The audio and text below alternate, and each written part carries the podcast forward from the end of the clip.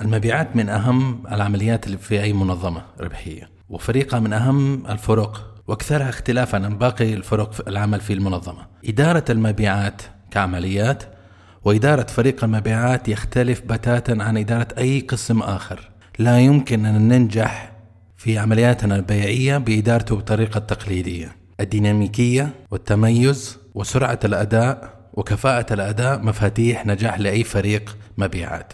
وإذا كنت تبغى فريق مبيعات ناجح يجب أن تتأكد أن مدير المبيعات يكون ناجح. متبني لأفضل الممارسات متشرب للخبرة ولا يخاف أن يضع يده على عمليات اليومية.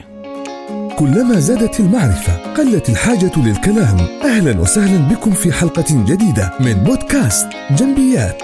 البودكاست المتخصص في المواضيع الإدارية المختلفة من مدونة جنبي dot me. والآن إليكم مقدم الحلقة أنور جنبي.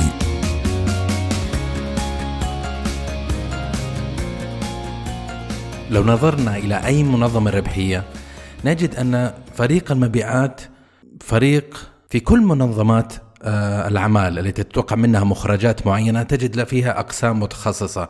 فتجد أقسام ال HR أقسام المشتريات أقسام عمليات أقسام المستودعات وسلاسل الإمداد.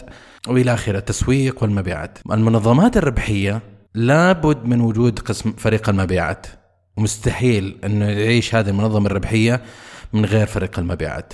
فريق المبيعات هو الفريق اللي موجود في الخط الأمامي هو المسؤول عن توليد الأرباح هو الفريق المتوقع أو المطلوب منه تأمين المداخيل للمنظمة وتطبيق سياسة الإدارة أو سياسة الأهداف ورسالة المنظمة. بشكل عام. وظيفة مدير المبيعات هي من أكثر الوظائف صعوبة التي يمكن أن تراها. ليش؟ لأنها تتعلق بأهم الأقسام الموجودة في تلك في تلك المنظمات الربحية. مدير مبيعات مسؤول عن إدارة الفريق مسؤول عن تأمين الأرباح مسؤول عن تأمين نمو المنظمة ونمو الأعمال مطلوب منه أيضا تطبيق سياسات الشركة. فهو يقود أكبر فريق أهمية تؤثر بشكل مباشر في مصلحة المنظمة ووجودها ونجاحها. في بودكاست اليوم حنتكلم عن نقاط مختلفة. نبدأ في موضوع بعض الممارسات السيئة التي علينا أن نرعاها ونحاول إصلاحها وحننظر إلى بعض نقاط التي يمكن نصنفها كأفضل ممارسات لمدير المبيعات الهدف هو نشر الوعي حول المبيعات وكيف يمكن إدارته بالطريقة المثلى ببساطة بدون تكلفة بدون تعقيدات بدون هدر الوقت والجهد والموارد. نبدأ الآن في بعض النقاط التي يمكن نصنفها كأسوأ الممارسات وليس أفضل الممارسات، أسوأ الممارسات أو آه، الممارسات التي عليها ملاحظة يجب إصلاحها ويجب تصحيحها لتنمية المبيعات في تلك المنظمة الربحية أو في أي منظمة ربحية. النقطة رقم واحد أن مدير مبيعات يلبس خوذة فريق الإطفاء بمعنى أن نجد بشكل عام فريق المبيعات طبيعته انه يتحمل المسؤولية لأنه يعرف هو مدى أهمية دوره وأهمية وجوده في المنظمة أنه علاقته متأصلة ومرتبطة في استمرارية المنظمة وربحيتها. ولتحقيق أهدافه هو طريقة لا إرادية يتدخل أو يحاول أن يدخل في العمليات أو العوامل المؤثرة في نجاح نجاحه في عملياته وتأمين مبيعاته وأرقامه. لكن في بعض المنظمات الصغيرة والوسطى خاصة نجد أن الثقافة هذه تدفع إدخال تدفع مدير المبيعات وتدخله إلى عمليات عنوة. من هذه المنظمات ترى أنه من أفضل أن مدير المبيعات أو موظفينه يلبسوا أكثر من طاقية طاقية عمليات طاقية مش عارف إيش. okay. النظرة بشكل عام تعدد المهام وتعدد المسؤوليات جميل للموظفين بحيث إنها تنمي مهاراتهم وتتعود على أو تدخل ثقافة ال cross training آه، بشكل عام في المنظمة، لكن آه، الخلل اللي نتكلم عنه الحين هو إنه لا يمكن أن نسمح لمدير مبيعات أن يدخل أو ينغمس في العمليات بشكل كبير. بحيث نفقد السيطرة على عمليات المبيعات بشكل عام كيف؟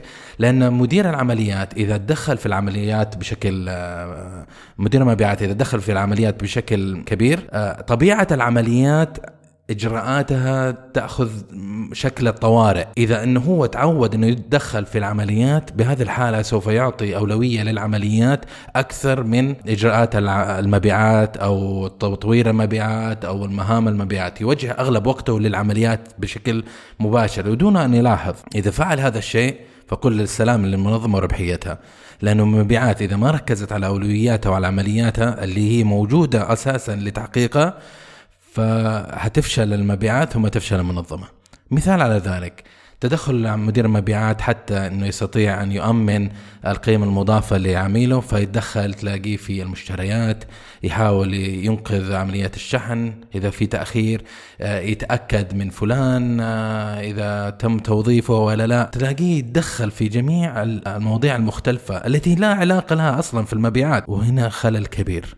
مدير المبيعات يجب أن يكون عنده تركيز كامل على عملياته المبيعية وعمليات تأمين آه، المداخيل والأرباح وزيادة النمو السنوي وتطوير فريقه. لكن عمليات ليست من أولوياته. ممكن أن يدخل فيها كاقتراح كمساهم كدعم. نعمل كفريق لا يعني ما في شيء خطأ فيه. لكن إنه إن هو ينغمس ويعطي أولوية لعمليات للعمليات أكثر فهذا خلل جسيم ويجب تصحيحه بشكل سريع. النقطة الثانية التدريب والتطوير. كثير من المنظمات تجد أن فريق المبيعات يتم توظيفه أو زرعه أو استقطابه ثم يبدأ بالتوقع منه أنه يكون بالمبيعات بأفضل صورة ومتى يعني صار خلل أو لم يوفق في تقييم مبيعاته يتم الاستغناء عنه واستبداله بفريق آخر. هذه من أكبر المصائب التي تحدث في أي منظمة وأكبر التحديات اللي يواجهها فريق المبيعات. فريق المبيعات فريق ديناميكي. سبل المبيعات يجب مراعاتها يجب تطويرها تتغير الترندز في كل يوم إلى الآخر في طريقة العملاء وتفكيرهم وثقافتهم تتطور ويجب على فريق المبيعات أن يتطور مع تلك التوقعات وتلك الثقافات آه، أيضا السوق يتطور ويتغير آه، من فتره لاخرى وثقافة العمل يتغير.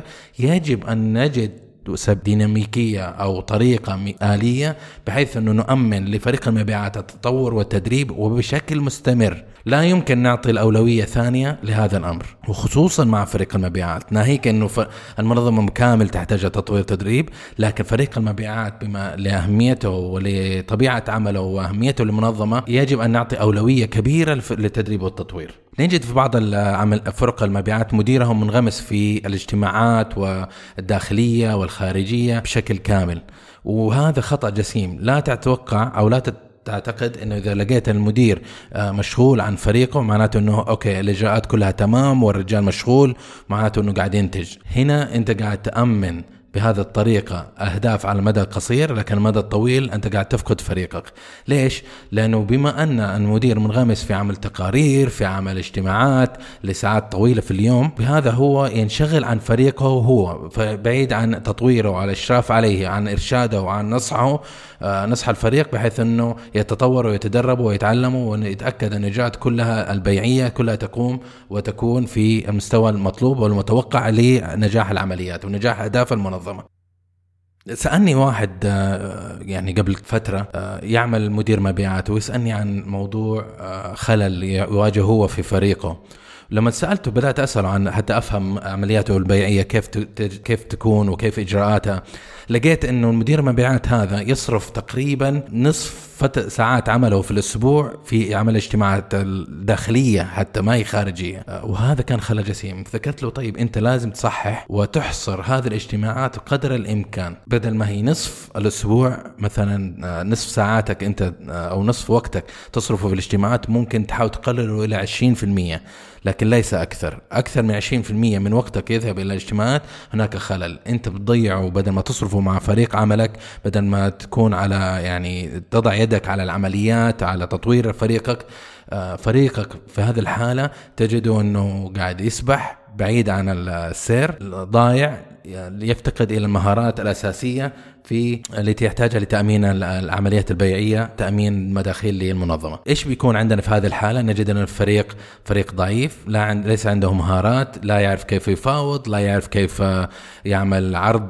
تقديمي احترافي، آه، يفتقد لمخاطبه العميل بالطريقة الصحيحة، يفتقد إلى التعامل مع أنواع المختلفه من العملاء، يفتقد للمهارات الكثيرة التي يحتاجها فريق المبيعات الديناميكي. ونجدر الإشارة أنه من أكثر الاجتماعات صاحبة المردود الكبير بين مدير المبيعات وفريقه هي الاجتماعات واحد لواحد. اجتماعات واحد لواحد يعني أنه يجتمع مدير العمليات مع كل شخص على حدة ويراجع عملياتهم يراجع ال pipeline يراجع ال sales forecast يراجع ال sales planning حقه خطة الاجتماعات يتأكد إنه النشاطات البيعية كلها overtaken ومحلولة آه، يحضر معاه اجتماعات من وقت لآخر بحيث إنه يتأكد إنه يزرع الثقة في موظفه يزرع وينمي العلاقة القوية المتينة بين العميل وبين ممثل المبيعات موظفه أو مرؤوسه. في الاجتماعات هذا من هذا النوع الواحد واحد يبدأ مدير العمليات عفوا مدير المبيعات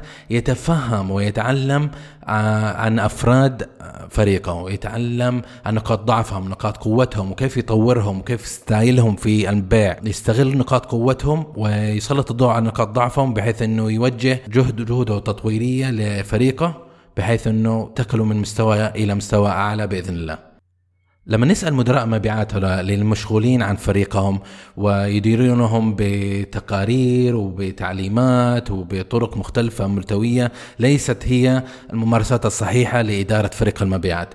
نجد أن المدير يقول يا أخي أنا ما عندي وقت وهذا عذر لا يمكن أن نتقبله أن أنت ما عندك وقت لازم تخلق وقت تصرفوا مع فريق المبيعات وتتفهموا وتحلل وتحط خطط لتطويره آه، حتى يصبح فريق المبيعات فريق أقوى. ليش؟ لأنه من هذه الوظيفة اللي هي تطوير فريقك هي من أهم وظائف مدير المبيعات. لو نظرنا المدير المنصرف عن فريقه نجد أنه زي ما قلنا منصرف بعمل دعم للمنظمة تقديم تقارير مختلفة تقديم تقارير عروض ابديت حضور اجتماعات. السؤال هو هل هو أهم أنك أنت تدعم فريق المبيعات أم تدعم المنظمة في طلباتها وفي تقاريرها؟ جواب بدون أدنى شك هو دعم فريقك.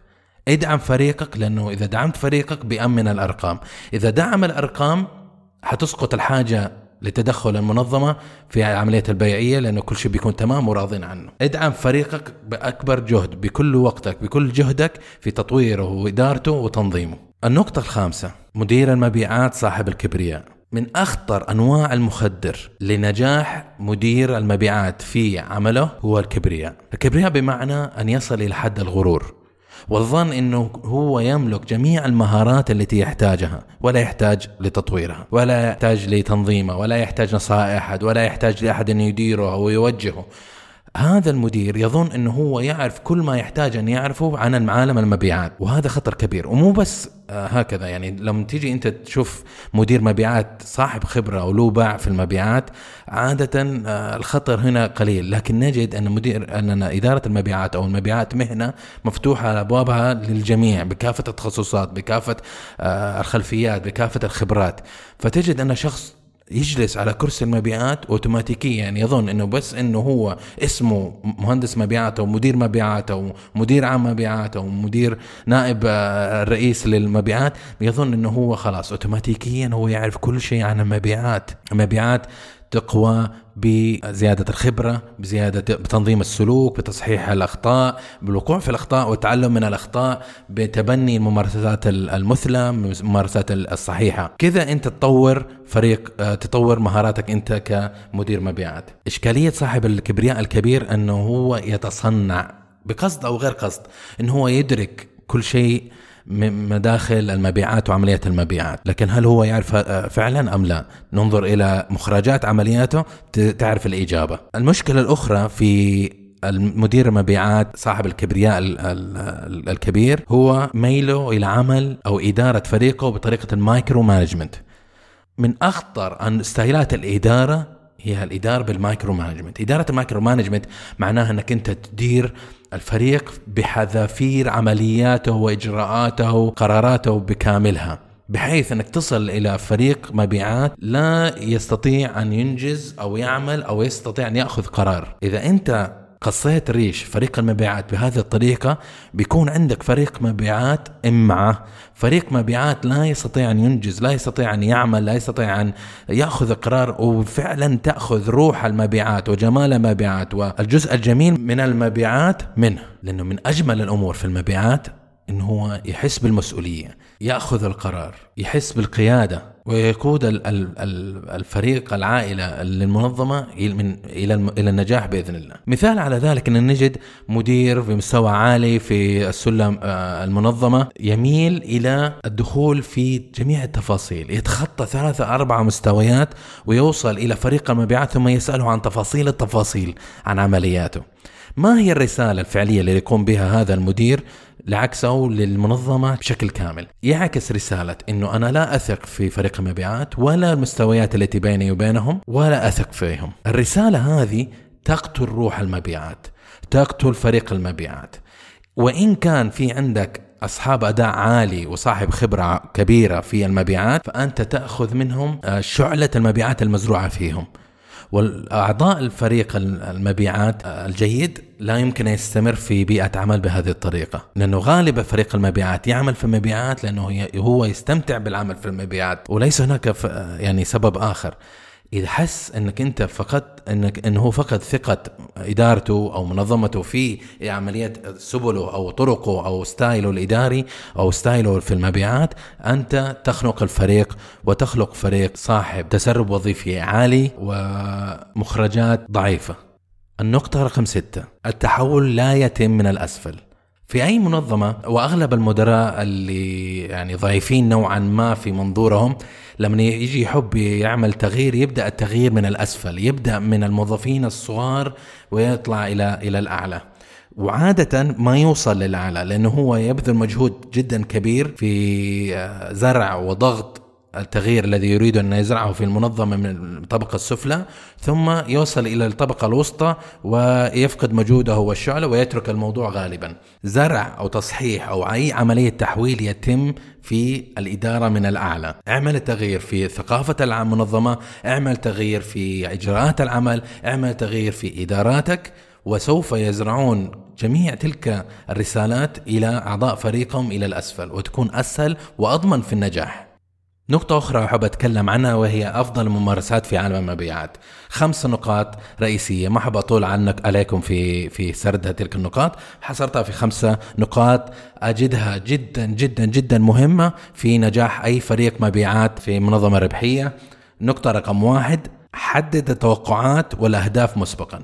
لما تتولى إدارة فريق يا مدير مبيعات حدد له توقعاتك. أنت إيش تبغى؟ إيش ستايلك الإداري؟ وإيش تتوقع منهم؟ وكيف تبغاهم آه، يعملوا؟ وحدد الأهداف. أهداف ذكية أهداف واضحة. من بداية السنة لا تجيهم في آخر السنة تقول لي هذا الأهداف أبغاك تحققها. أو كل أسبوع تيجي تقول لهم okay أنا أبغاك تعمل هذا أو تعمل هذاك. وتديرهم بطريقة ال micromanagement أو تديرهم بطريقة المهام الصغيرة. هذا خلل كبير. حدد أهدافك حدد توقعاتك يفهموك مو أعضاء فريقك وإن شاء الله يعملوا بنفس اللون اللي أنت تبغاهم يعملوا فيه. مع الوقت يجب عليك أن تراقب وتصحح الإجراءات حتى تتأكد إنهم دائما يكونوا على المسار الصحيح. النقطة رقم اثنين اعمل اجتماعات واحد واحد مع كل ممثل مبيعات. كثير من مدراء المبيعات يجي يعمل آه، اجتماع مبيعات كامل لأعضاء الفريق. فين الخلل هنا؟ كل شخص يختلف عن الآخر بشكل عام. وهذا ينطبق لأعضاء فريق المبيعات. فكل ممثل مبيعات مهندس مبيعات مدير مبيعات مدير عام مبيعات يختلف عن زميله سواء كان بنفس مستوى الخبرة أو مختلف. لكل منهم ستايل لكل منهم نقاط قوة تختلف عن الأخرى. فإذا لقيت أنك في شخص ممثل مبيعات قوي في نتوركينج في تأسيس علاقات في كسب ولاء. العملاء. صعب إنك أنت تديره بحيث إنك توجهه يتحسن في نفس هذا المجال. ما لها معنى يعني انك انت إذا توجهه. هو قوي في هذا الشيء. لكن الطريقة الصحيحة في هذا الشخص هذا مثال هذا إنك أنت تأخذ عضو الممثل المبيعات وتحاول إنك أنت تحفزه بحيث إنه يأمن نمو العمل تنميه بحيث إنه يعرف يتفاوض بحيث إنه يعرف يقفل المشروع يقفل الفرصه البيعية. والنقطة اللي نوصلها اجلس يا مدير المبيعات مع كل عضو من فريقك. خصص له وقت وحدد لهم جدول بحيث إنك تجلس معهم بشكل مستمر وليس شكل متقطع. إذا آه، اجتمعت معهم اليوم والاسبوع الجاي المفروض إنك تجتمع معهم وما اجتمعت معهم سيفقد الاجتماع هذا رونقه. اعمل معهم بشكل دوري اعمل معهم واحد الواحد اسمع منه هو إيش عنده آه، حدد معاه علاقة شخصية تفهم معاه شخصيا وحدد معاه لكل شخص ستايل إداري اللي يناسب هذا الشخص. حاول تتجنب الاجتماعات اجتماعات المجموعات لانها مهدر لكثير من الوقت وتفقد اهتمام أعضاء الفريق. النقطة الثالثة هي ركز على نقاط القوة. أنت بما إنك أنت مدير من زي ما قلنا في سابقا في بداية البودكاست أهم آه، مهام مدير المبيعات إنه يقوم بتطوير أعضاء الفريق وتدريبه وتطويره وتأهيله. كيف تركز على نقاط قوته؟ لأنه إذا بتنجز اليوم شوف إيش نقاط القوة الفريق اليوم وحاول توجه نقاط القوة في اتجاه الصحيح. حتى يرجعوا لك بمردود أعمال ومردود مبيعات بشكل في المدى القصير وبسرعة. عملية التركيز في نقاط القوة على حسب الدراسات والأبحاث أثبتت أن إذا ركزت على نقاط القوة المبيعاتك حتزيد من 10 إلى 19% وتخ في نفس الوقت تخفض التسرب الوظيفي. لو تنظر إلى الموضوع بهذا الشكل مخرجات العملية ستكون ربح للطرفين للمنظمة في عمل زيادة المبيعات وتحقيق المبيعات ولأعضاء الفريق بحيث أنه تكون هناك خصوصية في العمل. بحيث أنه هو يتعلم ويتطور ويستطيع توجيه نقاط قوته بالطريق الصحيح. النقطة الرابعة شارك مع فريقك قصص النجاح. فريقك يراك كقائد يراك كمعلم يراك كأب الروحي لذاك للمنظمة الصغيرة المبيعات. لما تشارك أنت نقاط قوة أو تشارك قصص نجاح مع فريقك سوف يتعلم بشكل غير مباشر ماذا تراه أنت كمدير كنجاح. ويتعلم من ذلك ماذا عليه هو إيش عليه هو إنه هو يسويه حتى يوصل لذاك النجاح ويكون يعمل بشكل متوازي مع توقعاتك مع طريقة ثقافتك أنت أو كمدير. شارك مع فريقك قصص النجاح بحيث إنه حتى المشاركة هذه مع أعضاء الفريق تولد عادة آه، نقاشات جانبية للقصة متعلقة بقصه النجاح. والنقاشات الجانبية هذه تأخذ بعد جديد في تطوير أعضاء الفريق. يتحدوا القصة ربما أو يناقشوا أو يحاولوا يتعلموا كيف ممكن يتبنوا هذه القصة مع سيناريو حياتهم هم العملية. النقطة الخامسة اخلق ثقافة تدريب وتطوير. لا تكون مدير سجان مدير يمشي بالمكتب بالكرباج. كن شخص يزرع الإيجابية في فريق العمل. كن الشخص الذي يزرع ثقافة التطور والتدرب. حاول أن تحدد جدول للتدريب على مدار السنة بحيث أنه تؤمن لأعضاء الفريق فرصة أنه هو يتشرب من خبراتك يتشرب من أفضل الممارسات يتشرب خبرات ومؤهلات ومهارات جديدة عليه. إذا قويت فريقك حتأمن مبيعات. وهذا اللي يجعل منك كمدير مبيعات ناجح بإذن الله. كنتم مع حلقة أخرى من بودكاست جنبيات. ندعوكم لزيارة المدونة على جنبي dot me ومتابعتنا على قنوات ال social media. دمتم بود وفي أمان الله.